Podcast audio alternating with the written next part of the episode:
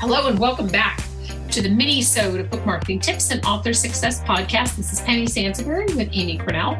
And today, this is a particularly um, hot button topic for me problems and challenges with long pre-orders. And so many of the issues is that authors that we talk to who want to have long pre-orders, and by long pre-orders, I'm talking months and months, sometimes even a year, um, is that it's problematic because there's just too much lead time. And most of the time, the authors don't have the fan base to carry that kind of long term pre order.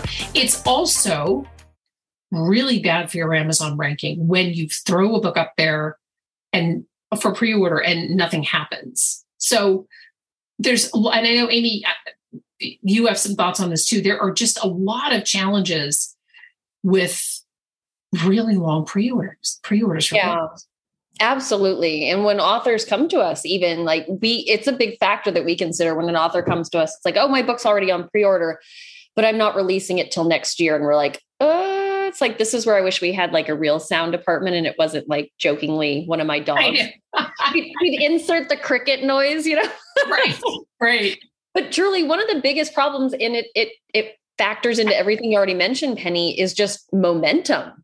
You know, like how yeah. much can you really do to keep the momentum going? Because as you said, there's really no reason to put it on Amazon if you're not going to put in the work to send traffic there because it does it affects your relevancy score. Amazon sees it as kind of a dud. Sorry like ripping that band-aid off but yeah, yeah.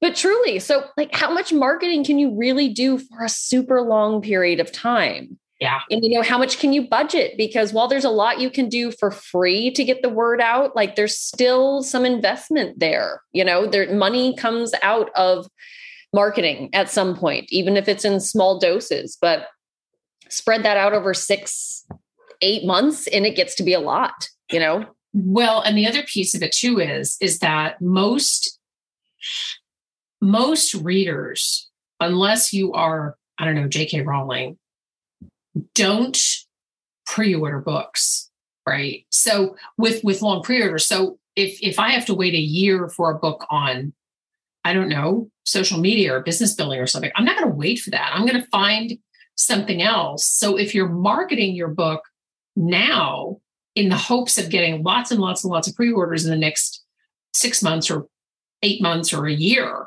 you're probably or very likely sending traffic to somebody else's book because they need they want either they want the that knowledge now or they want to be entertained now or whatever it is.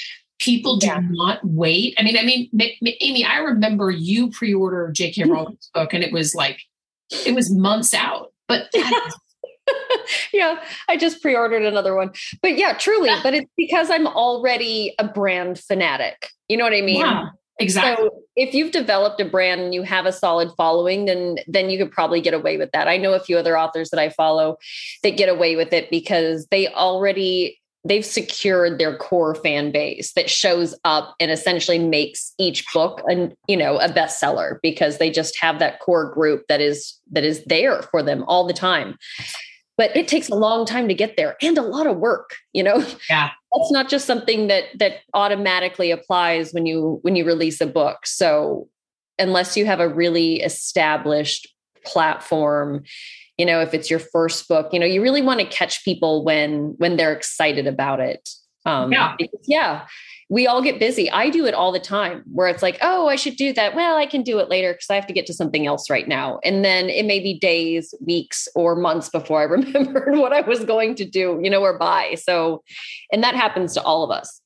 Yeah. Yeah, it, it does. And the, the, you know, the issue is, is that if you're, as Amy alluded to about the Amazon relevancy score, um, we are really looking at you know, the, your first 30 days on Amazon, obviously, we've done a podcast on that. But the days preceding that, so doing a two week or 30 day pre order is really sufficient, even if you have, you know, even if it's not your first book, unless you have a really deep fan base. And even then, we've worked with some best selling authors that will do at maximum a two month pre order, right? Once that book sinks down the Amazon ranking, it's really hard to resurrect it. So the the reason for the show is not just to burst like I feel like sometimes we just burst bubbles all over the place, but really is to to try to guide you to having a book launch that is successful. And part of that success is going to be a shorter, you know, a shorter pre-order. We talk a lot about book brand marketing versus book marketing. In the time that you have ahead of your book launch, you could be doing a lot of brand marketing and you know starting to build some interest for getting to know people and you know that kind of thing which i think we have a separate show on brand marketing specifically but long pre-orders are really not for I, I could probably count on one hand how many authors that i think long pre-orders would really work for. And most of them are as amy pointed out most of them are really household names. Yep um, so I, I, anyway, thank you so much for for tuning into this podcast. again, not to kill your buzz about your long pre-order, but it is definitely is worth mentioning that um, keep it short, keep it focused. Two weeks to a month at most. I only usually do a month of a pre-order of my book.